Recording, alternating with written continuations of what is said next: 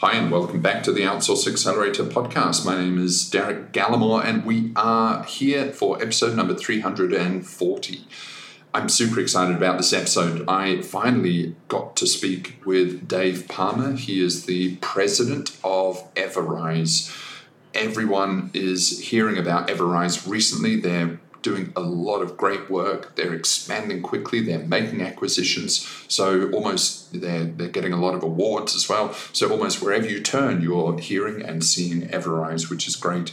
So I managed to pin down uh, Dave Palmer for a conversation about not only Everise and what they're doing, but also his career in the outsourcing industry. Uh, he's been working in the industry now for over 27 years. So uh, it was a really good conversation with Dave, and I learned a lot. As always, if you want any of the show notes, go to outsourceaccelerator.com slash podcast. Enjoy. This podcast is brought to you by Outsource Accelerator. We are the world's leading outsourcing marketplace and advisory. We help big and small businesses with their outsourcing needs, and we can help you too. We cover everything from business and staffing strategy, optimal outsourcing structures, implementations, and fully managed services. If you're already outsourcing, about to start, or somewhere in between, then we can ensure that you get the best from outsourcing. That's the best prices, best terms, and of course, the best results from your outsourcing practices. We list over 700 outsourcing suppliers on our website, host this leading outsourcing podcast, and have over 5,000 pages of content. Because we span the entire market, we can ensure that you get the best deal possible. We offer everything from light brokerage, co-managed services through to fully managed solutions. Get in touch today. Visit us at outsourceaccelerator.com slash quote. Mention that you're a podcast listener, and we will give you special attention plus a 10% discount. This is for a limited time only. Go to outsourceaccelerator.com slash quote. Hi, Dave. How are you? I'm good. Nice to meet you. You are uh, an absolutely seasoned veteran of the outsourcing industry, so I'm super excited to have you on the show. You um, have worked across the industry, and you are now president at Everise. And Everise is really in the news a lot. It, it's really sort of growing in great strides, and it's doing some incredible work in the industry. So it's great to have you on the show, Dave. First of all, I want to kind of dig into your own experience, your your own um, sort of insights into the industry. So, can you give us a brief background of, of you know how you got introduced to this incredible industry? Yeah, I, I, actually have been in the industry for um, almost 27 years. This fall, uh, I started my career on the on the captive side, working for AOL. Started as a technical support agent in 1994. Um, spent 13 years with uh, AOL, um, and ultimately ended my career there, um, managing AOL's global contact center operations. Um, in 2007, I decided to uh, leave the company and, and joined uh, the outsource side with a company called eTelecare Global Solutions. It was one of the first um, contact centers in the Philippines. Uh, and so since then, uh, I've been on the outsource side with a variety of different companies, both public and private, uh, large and small um, and recently joined Everise. I wouldn't say recently, but over the last almost three years ago, joined Everise um, with Sudhir Agrawal, our co-founder or uh, founder uh, of Everise. And uh, it's been a fun journey for us. We've done a lot of work over the last three or four years in positioning the business, but um, my you know passion is uh, is really on the outsource side, and I've had the opportunity to meet a lot of great executives uh, in in the industry, both on the you know uh, customer side as well as the as, as well as the uh, outsource side. So it's been it's been fun for me, and I think the reason that I like it uh, and and enjoy this so much is because regardless of vertical, whether it's a healthcare vertical, technology vertical, travel, transportation, hospitality, financial services, when you think about customer experience, um, you see a lot of commonality in what companies are trying to achieve in, uh, in, in supporting their customers from a business perspective and uh, whether they're selling a product or a service, uh, you know, you can you can you can draw parallels across multiple industry verticals, um, and use that experience to you know create value on behalf of clients that you're supporting. In fact, I was on a call this morning with one of our client executives, um, and uh, we were having a discussion around uh, you know digital transformation, and I was you know, asking him what he'd like us to focus on, and you know, some of the problems that he's working on in in in his business, or which is in a completely different vertical than another client that I had a discussion about on Monday with on the same topic on Monday, are principally the same. And I think that uh, companies like ours can add a lot of value um, to you know the, the, their clients in terms of providing insight on what's happening in the industry um, uh, to support their customers, regardless of vertical. So I, have I've I've really enjoyed my you know time uh, in the outsource side uh, over the last 13 years, and and particularly with Everise because I feel uh, you know that we've built a fantastic team over the last four years with Sudhir and um, you know we're you know we're focused on you know on a part of the industry that I think is not necessarily just uh, you know uh, uh, uh, you know selling a seat model. We really are trying to build the business to to focus around improving the customer experience and and and as a result uh, that translates into you know, a higher lifetime value from a consumer standpoint on behalf of the clients that we service. You started your career on the floor of a, of a contact center, and 27 years ago, things must have been a lot simpler back then and predominantly, you know, telephone based. There wasn't really even kind of the adoption of the internet back then. So, how have you seen the industry evolve and change in response to the ever changing uh, scene of, of business and communications and interactions.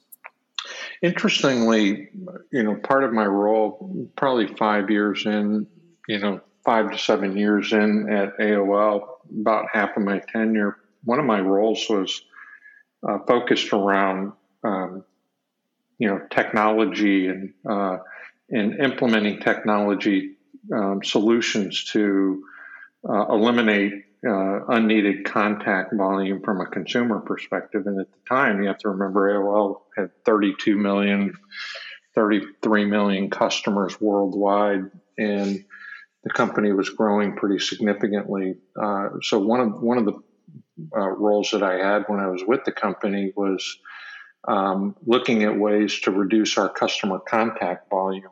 Uh, and this was, you know, almost 20 years ago.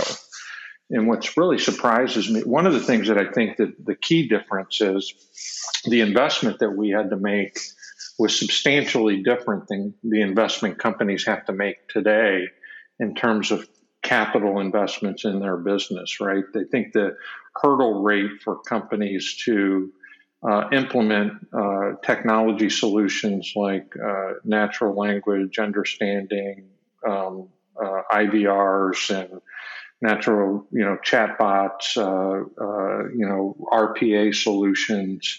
I think those have become a lot more affordable uh, for companies that are looking for solutions to service their customers better. Um, and then, you know, as you think back around kind of the advent of, you know, IT based cloud solutions, um, companies like uh, InContact and Avaya and Cisco and uh, you know Genesys have all kind of moved their you know telephony uh, platforms to the cloud, which really improved the level of service and affordability that companies could um, you know, invest in uh, on behalf of supporting their customers. So, from my perspective, uh, you know, I, I, I, had the advantage of being involved very early uh, when I was with AOL in some pretty strategic, you know, projects, um, you know, around self help, you know, automation. Uh, you know, uh, RPA solutions that would push fixes to the co- consumer's desktop so for me, it wasn't. It's not necessary a lot of the uh, uh, t- uh, technologies that are servicing consumers today are necessarily new from my career. But as I look back, you know um, how this has evolved over the past 25, 27 years. Um, I think that the the barrier to entry has been lowered pretty significantly for companies that are looking for interest, you know, good, strong technology solutions to service our customers.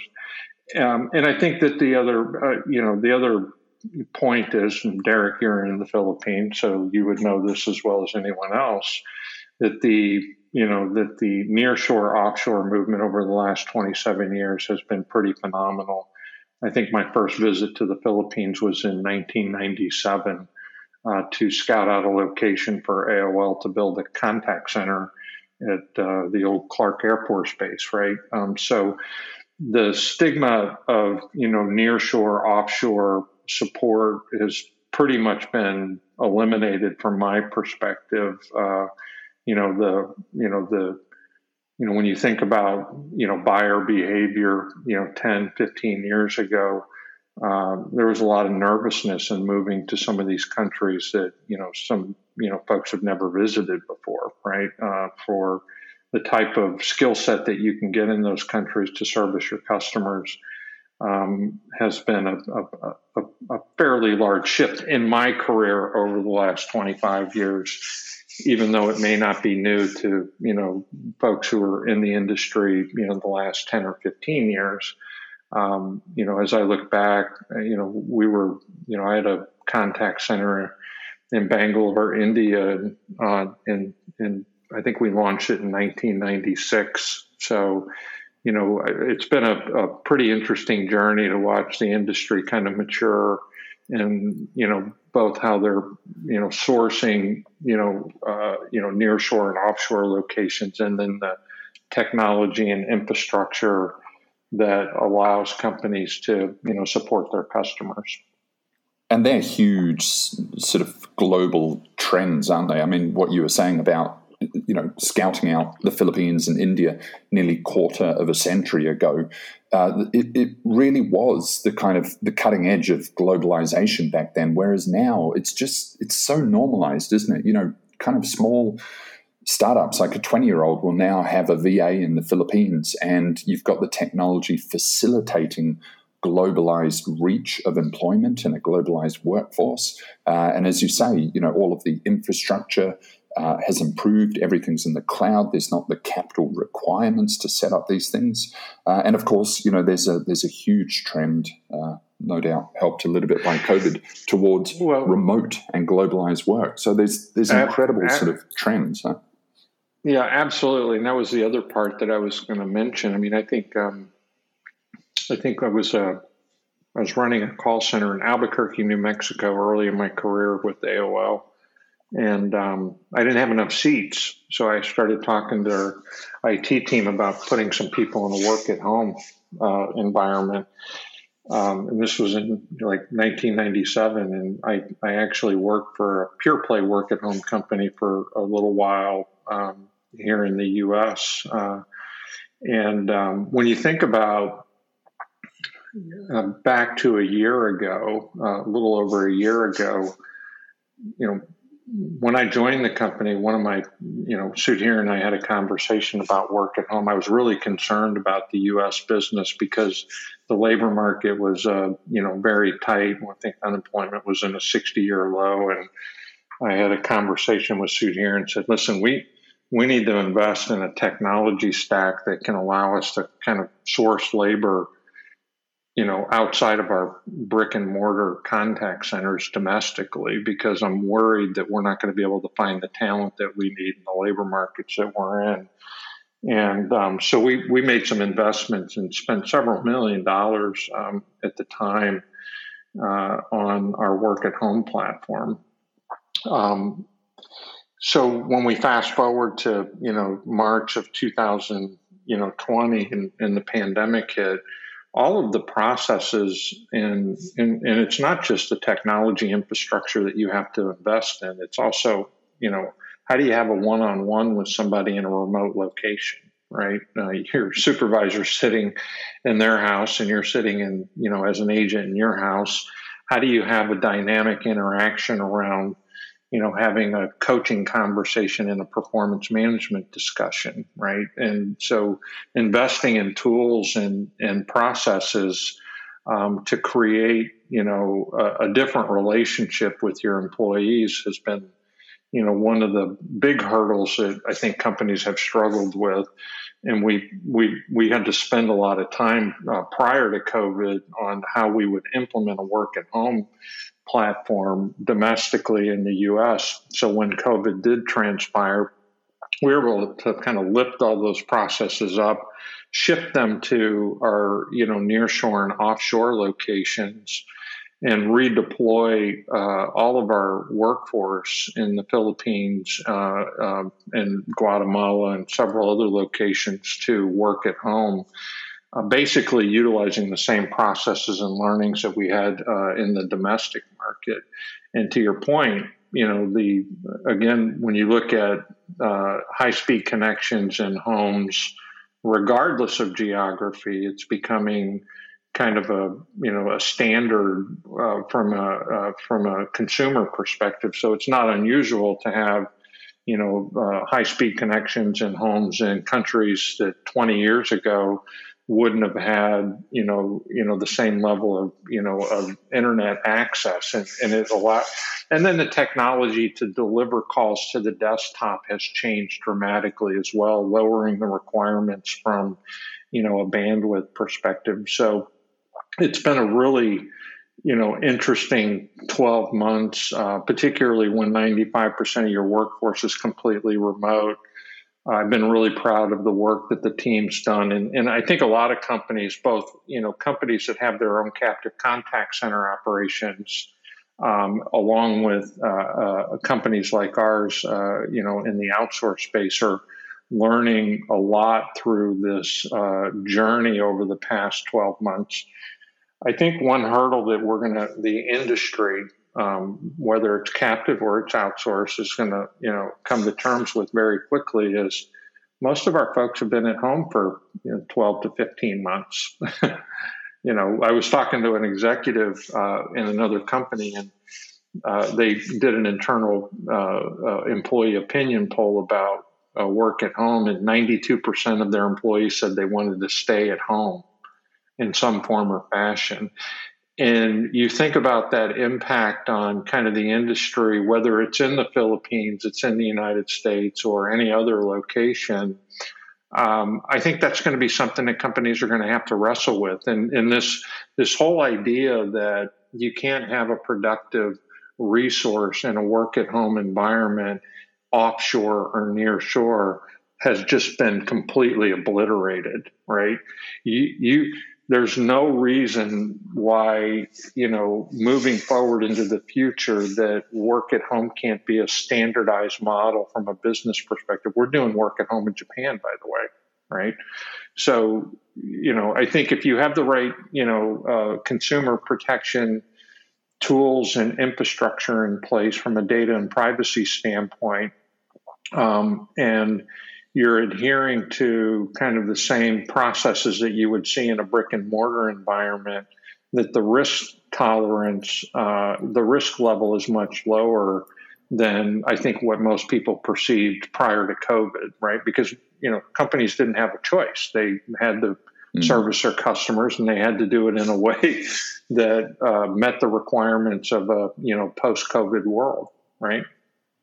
It, it, it's an incredible period that we've just gone through, isn't it? I mean, it is literally a once in a lifetime, hopefully, uh, situation. And you know, necessity is the mother of invention, and, and I think it's forced everyone to reconsider what is what is normal, what is standard, what you know, what is expected, what can be done, and everyone has has sort of you know progressed leaps and bounds in terms of uh, how how they structure things. And it's funny, the BPO industry is is focused on process optimization, and that that's kind of the active process of the of the client business, but also it can be the process of the staffing of the of the HR and the the kind of the solutions around the provision.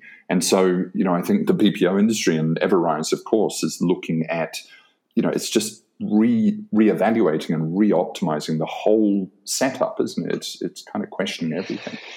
And you think about digital experience, you know, digital experience and transformation extends also to, you know, your employees, right? There are there are internal customers. Um, you know, our you know, from the time somebody wants to join our company um, today to the time they actually, you know, take their first phone call on behalf of our clients, right, uh, and consumers, they literally, in in a lot of cases, never see uh, you know, a human being, never interact physically with the human being um, in terms of their onboarding experience. All that process has been, you know, somewhat has been automated and and um, and improved from a design standpoint, which allows you to kind of source talent remotely.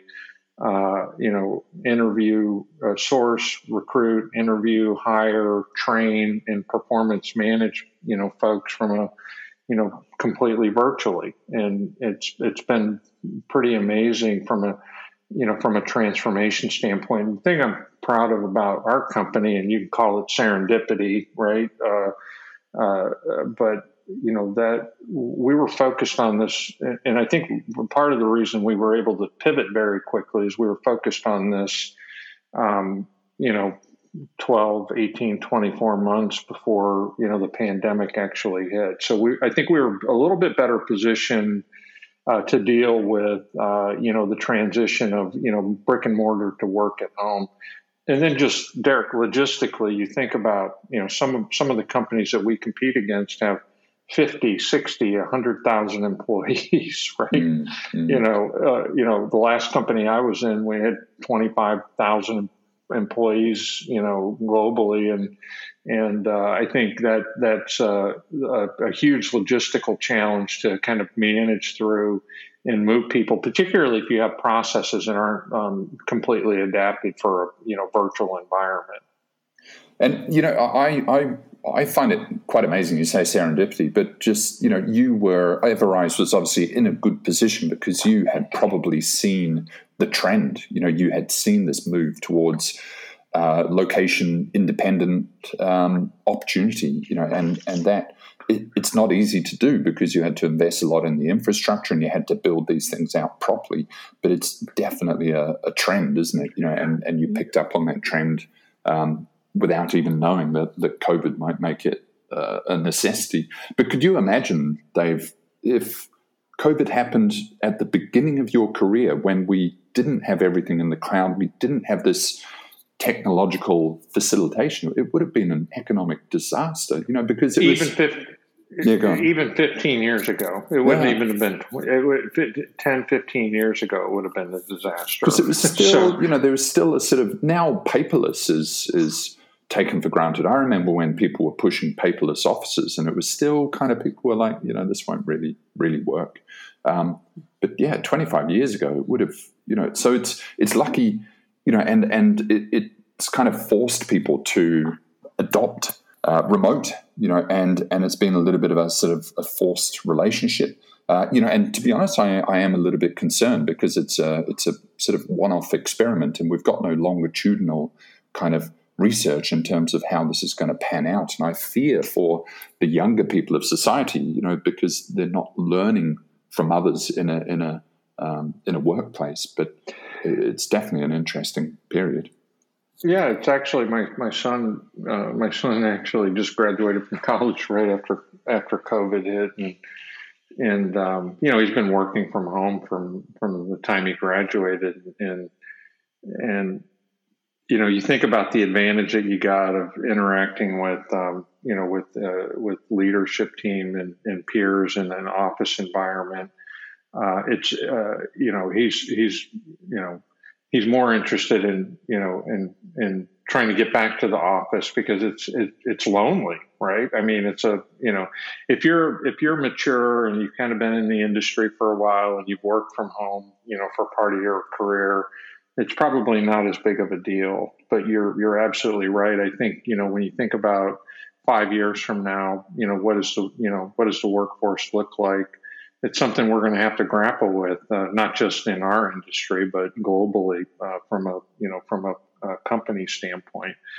I, I, you know, I would just say one last thing on kind of work at home for us, and you know, we've had uh, we wouldn't have gotten to where we were at uh, without our clients, and and and so we've had some incredibly gracious and and econom- and and and and clients that were willing to kind of take that leap of faith with our leadership team to invest in some of the technology infrastructure to deploy a, a work at home model. Um, and I think we're going to be with them through this journey. Uh, it's interesting to see some of the attitudes change. Um, you know, I had a call with the COO of another company who said, "Look, I, if it's not broke, I'm not going to try to fix it. We're just going to stay where we're at. We're going to be, you know, we're we're going to stay at work at home uh, for the time being." And and um, I think for our business, uh, we're looking between 50 and you know 75 percent of our workforce long term is going to be work at home and, uh, you know, that's going to require us to think about our employee engagement model a little bit differently long term, to your point.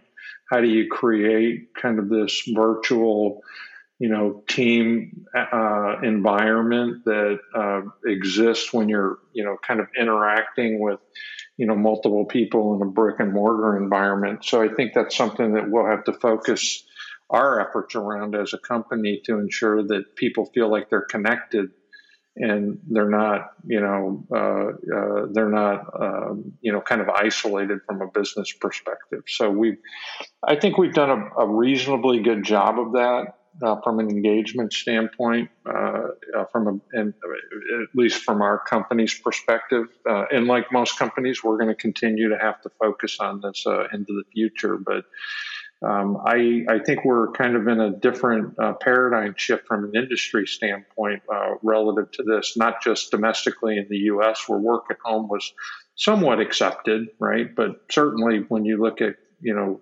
uh, countries like uh, in Central America and Philippines and India, uh, it's uh, certainly going to be a, a huge paradigm shift from a from an industry standpoint it's funny, you know, and as you say, like work from home was kind of accepted, but it was always kind of kooky, wasn't it? You know, it was a little bit like um, homeschooling, and you also had the cutting edge, which were like digital nomads and things. But it's it's been really accelerated into the mainstream.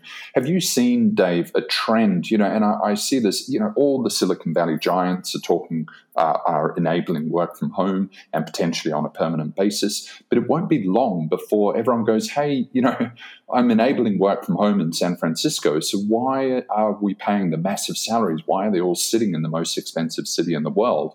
Why don't we go global? So, have you, in your interactions with clients and conversations, have you seen this exploration of if, if we're going remote, why not go global?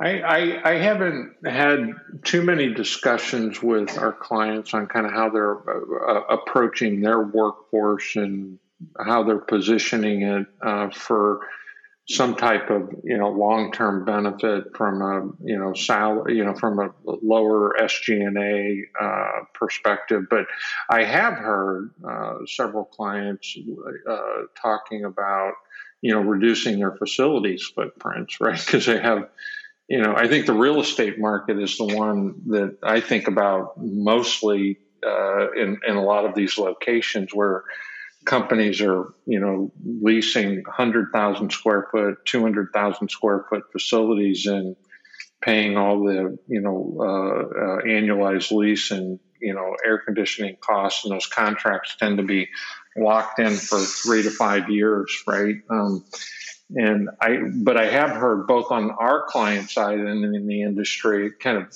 what does this, you know, physical footprint need to look like into the future, right? Um, you know, every company got saddled with, uh, you know, with paying leases on existing buildings in the past 12 months, right? Uh, where they're where they're empty and, and their employees, there's no, there's very little to no workforce in them. Uh, I think that, that for me, that's probably going to be one that's going to be interesting to watch unfold over the next, you know, 12 to 18 months as, you know, the vaccination rates start to increase in a lot of these countries outside of the U.S and there's some quote unquote normal from a business perspective, and companies start assessing what their work at home footprint looks like and how much facility space do they really need into the future. I think the real estate market is one that I, I would be paying more attention to because I think that's the first domino that's going to fall. I agree. There was actually quite a big article about the San Francisco property prices, and all these tech giants were having to take massive write downs on their properties, you know, in Salesforce Tower and things like that, um, because they're just uninhabited now. And, um, you know, it, it, again, it's this sort of macro trend of everything going from bricks and mortar to bits and bytes. And it's all about IP now. And, and kind of it seems that if you know, if, if you've got anything physical, then then you're almost uh, either tied down by it or, or stuck in the past. It's an incredible trend. I want to come back to Everise, of course, and uh, Dave, like Everise is is fascinating, and it's really been doing incredible things over the last few years. Do you want to give us a uh, you know, we won't talk about your products much. I really want to dive into the the CX, the DX, the PX, but just give us an introduction into the the sort of recent years of the evolution of Everise? Yeah, so so Everise was founded in 2016 uh, by Sudhir Agrawal. Uh, Sudhir had been in the industry uh, almost as long as I have. I think uh, 25 years, 22, 24, 25 years. Actually, started his career at, um, at GE uh, in India, um, and uh, uh, spent uh, was one of the early founding was one of the early um, employees at Aegis Global. Spent his time with uh, with Aegis, and of course, um, when Aegis uh, sold their U.S. business, Sudhir left. Uh, decided to start his own private equity fund, and was looking for a platform company, um, and wanted to create a you know kind of a different BPO business. It was focused primarily around customer experience. Sudhir is a big fan of Singapore Airlines, and he likes to talk about the fact that the planes that they use are very similar to other major airlines, but the differentiating factor in Singapore Airlines is the type of service that you get when you you know buy their product or service, and that's part of the you know his thesis in investing in this business uh, to start off with. So he acquired a company in 2000, uh, end of 2016, um, with another private equity partner, uh, and uh, the company was called C3 Contact Center Channels. Um, the company was primarily focused on the healthcare vertical. Uh, Sudhir had spent some time uh, uh, uh, with the with the team in 2017. I joined in 2018. Um, in 2018, we acquired another entity called TrueSource Labs uh, that became our product experience business. And you think about the legacy company C3 uh, was the customer experience business and we also acquired some other assets, uh, digital assets uh, uh, that would allow us to build a technology infrastructure um, that could help drive some transformational change from a digital experience perspective with companies um, who were interested in uh, you know technology applications like you know natural language IVR and chatbots and omni-channel platforms to you know uh, social media uh, monitoring. So uh, so we acquired a, a, another company on the digital experience side and then we we spent you know basically 12 to 18 months integrating all of those assets um, and we also launched a, a multilingual hub uh, in Kuala Lumpur, Malaysia.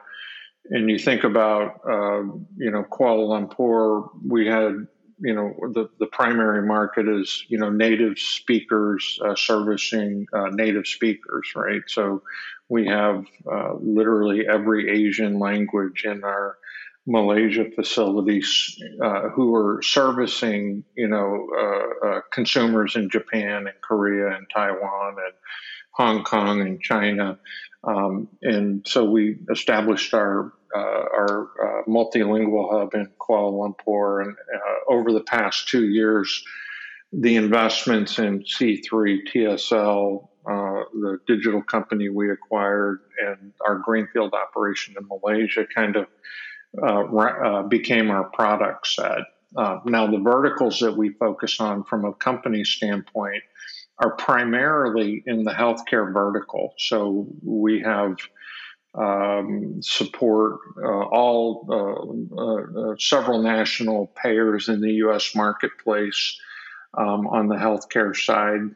Uh, and um, we actually do that in the U.S. We do it near shore uh, in Guatemala. We have work in the Philippines, uh, and um, uh, we also have uh, some of some of that work in uh, Kuala Lumpur. So we service the healthcare vertical primarily. It's about sixty percent of our overall business today. And then we have our PX business, which is really, you know, what I call tier one through tier three technical support focused around um, the connected home and IoT space from a, a device standpoint. So, uh, our team, you know, really helps companies try and identify where there are uh, customer pain points that they can improve their product uh, to reduce our customer contact rate. So we spend a lot of time um, with the companies that we engage with uh, in understanding why their customers are calling. Um, and then, you know, if there are problems with their products, we also, you know, uh, you know, do beta testing and root cause analysis around product defects and pro- provide that information back to the product engineering team so they can make improvements in the product. Um, so that that's our PX business, and then on the digital side, um, we've invested in tools like RPA, ro- robotics process automation, um, with companies like UiPath and Blue Prism. You know, we have our own natural language processing understanding platform. Uh, we also have a chatbot a voice and, and uh, non-voice chatbot platform.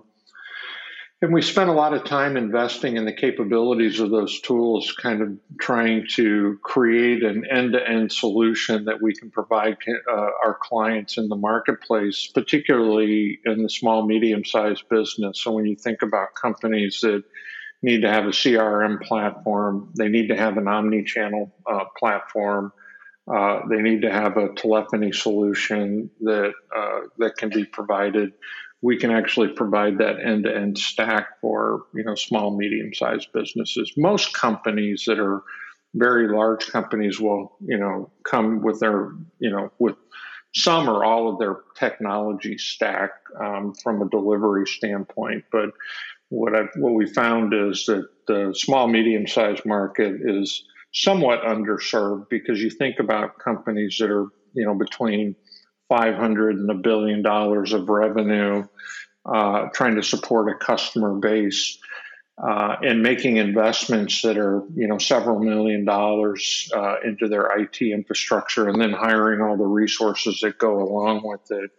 Um, I think our solution fits that market very well because um, you know the again the barrier to you know to you know get into this to get to the you know technology the latest technology solutions in the marketplace without having to you know spend all this you know the time energy and effort uh, from an infrastructure standpoint. Our, look companies you know you know handling consumers is not a core competency for the most part right? Unless you're a company like USAA.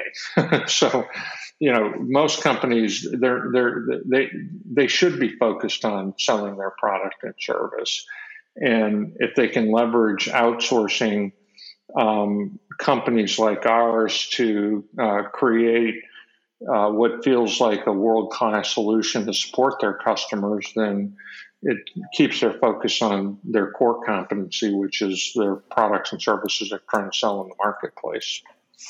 It's it's funny, isn't it? I've never actually heard that, and, and it makes so much sense that most businesses aren't they don't specialize in handling their consumers or their customers because they're you know they're, they're steadfast focused on the product and making things great and and it really is a an art to to manage consumers well and you know it, it sounds a little bit cliche but they're buying a solution with you and they're buying the expertise that you bring to the the process. Um, can you can you comment on you know a lot of the sort of small and medium sized businesses are moving more towards an outsourcing model where it is is kind of staff leasing. It's it's kind of almost a race to the bottom of transparent um, uh, staff augmentation, where it's kind of a DIY, do it yourself sort of model. But you you know are offering solutions and enterprise level solutions to the SMB market. How, how, do you see those those two sort of outsourcing offshoring models either working together or converging or, or departing from each other?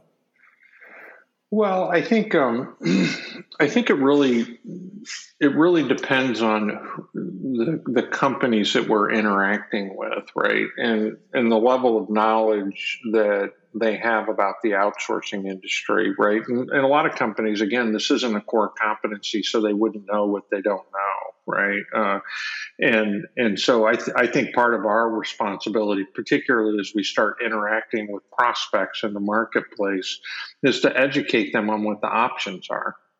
You know, uh, the, you know, it doesn't mean that you know. I've, I've every discussion I've had with with you know prospects, particularly in smaller companies. And by the way, we we've been focusing on this uh, because I think as some of these companies grow, we have the opportunity to grow with them and impact how they're architecting their customer experience journey um, and solutions to uh, support their customers and their products and services more effectively. And part of the conversation that, you know, I always have with them is like, look, you don't have to buy from us, but what we are going to do is we are going to try and help educate you on what's available in the marketplace, right? And I think as a, I think as a as a provider of service, that's our responsibility. You know, of course, we want them to do business with us, but I think uh, the core responsibility that we have, particularly as we enter into engagements with uh, with some of these companies is to help educate them on what's available in the marketplace. And so there might be uh, uh, opportunities where we provide, you know, the end-to-end contact center technology solution along with the people, right? And there might be, you know, uh, scenarios where the company already has, uh, uh, for instance, a CRM application uh, and or an IVR solution or telephony solution. So, you know, we might come in over the top and add some capabilities into that, right? So it really just depends on the type of company that we're working with and where they at in their maturity stage in the contact center marketplace. And part of our goal, um, from my perspective, should be to help educate them on what their options are. What proportion of, of uh, you know the, the mid market that you're squarely dealing with is is new to outsourcing or offshoring versus you know it, it, they're they're just really then shopping around for for new vendors. Do you see that there's still a lot of new entrants to the concept at that size of the market? Yeah, absolutely. Actually, I think COVID has uh, has uh, driven some of this. Right? Think about access to labor you know, these companies, you know, a lot of these companies hadn't invested in the same type of work at home delivery from a business perspective, right? How do you take I have a I have a contact center that has 100 people. I need to be able to, I can't bring them into the office anymore. How am I going to how am I going to get them to work at home, right? And and just as importantly, you know, attrition is a, is a fact of life in any business, uh, much less the outsourcing industry, whether it's captive or it's uh, it's uh, uh outsourcing. You know, how do you source, recruit, hire, train you know a new workforce when you're churning you know 10 15 20 percent annualized right so i think i think that what I, what i've seen over the past 12 months is there's a lot more investigation as an option to outsource for companies. I was on the phone with CEO of another company uh, who was looking at outsourcing for the first time, literally on Monday, and he's nervous, right? And and I said, look, this I've been doing this for a very long time. Uh, you know, we will stay very close to you throughout this, you know, process, right?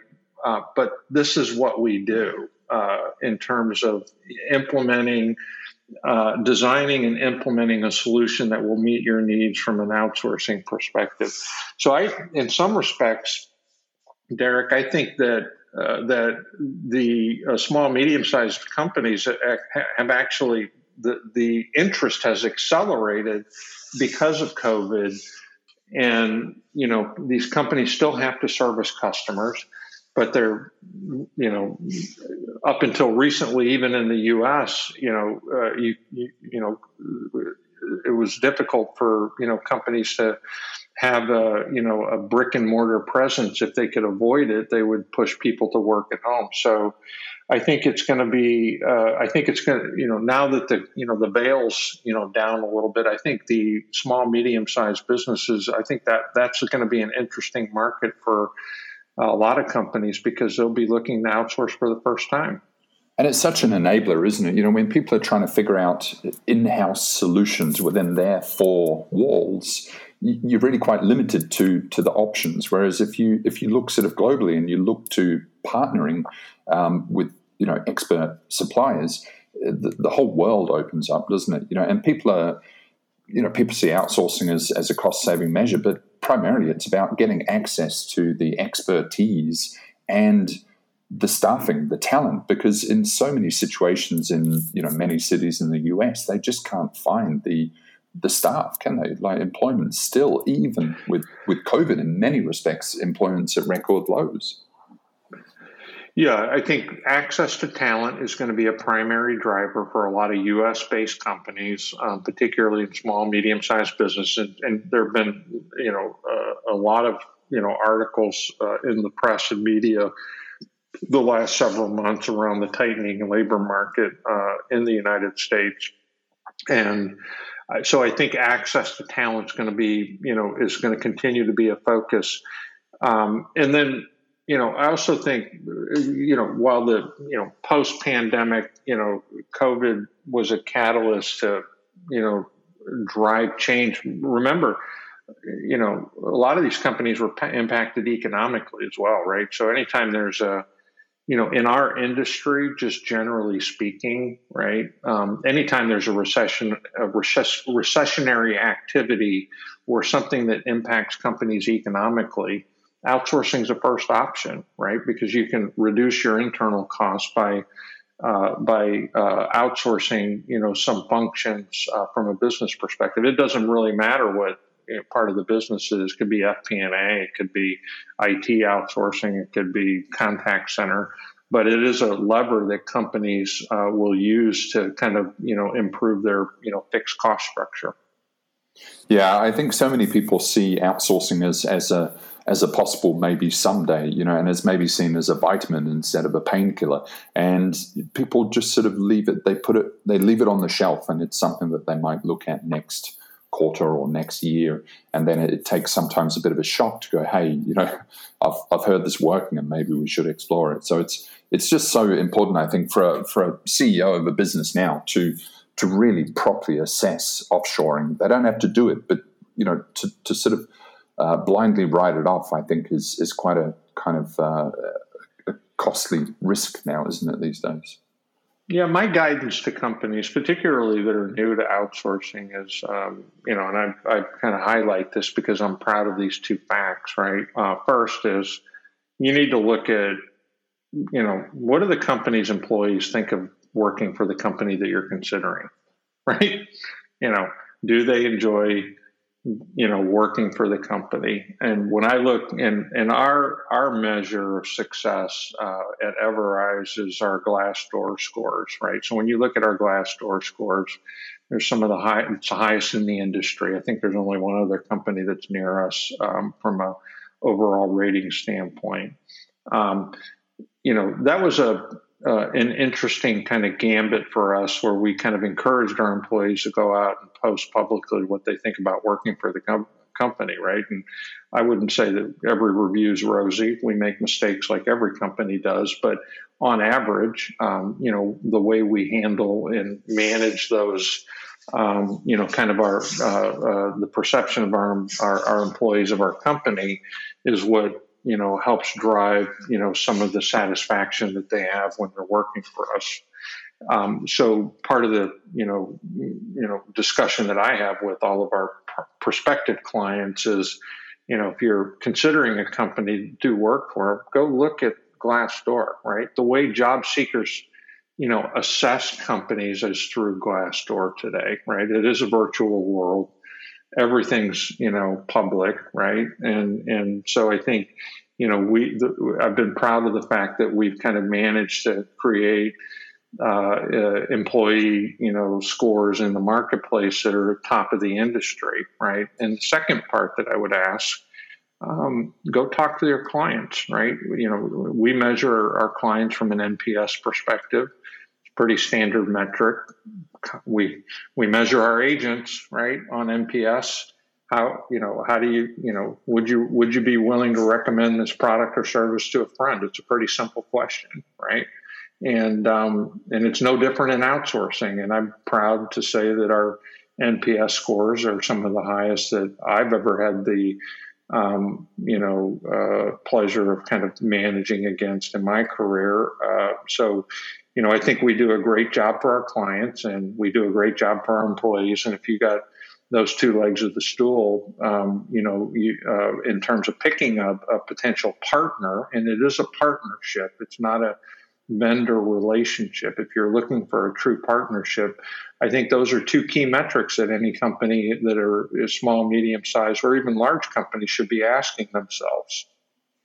Mm. Incredible, yeah, because uh, you know I've I've called it solutions myself, and people refer to it as outsourcing, and they just expect a, a result or an output, but it, it's you know 110 percent of people person business, isn't it? And you've got to keep your people happy, and they've got to be happy doing what they're doing, so that they're they're doing their job well. It's so critical to have that human piece in place. Well, Dave, incredible. Thank you so much, and and brilliant spend time with you, and uh, incredible uh, career of your own and uh, an exciting journey of Everise. So, of course, I always encourage people to to pick up the phone and have a conversation about outsourcing because you know if you're not doing it already, it's uh, it's an incredible strategic um, boon for, for your company. So, uh, Dave, if anyone wants to learn more about Everise or, or get in touch, how can they do that? Uh, they can reach out to us at sales uh, at weareeverise.com. Um, and I would say that uh, you know it's a, if if anyone's interested, I try to make sure that I stay involved in any engagement that we have personally. Um, and uh, I love our company and, and love to spend time talking about our company to anybody who's willing to listen. So I appreciate the time, Derek. That was Dave Palmer of Everise. If you want any of the show notes, as always, go to outsourceaccelerator.com slash podcast. And if you want to ask us anything, then just drop us an email to ask at outsourceaccelerator.com. See you next time.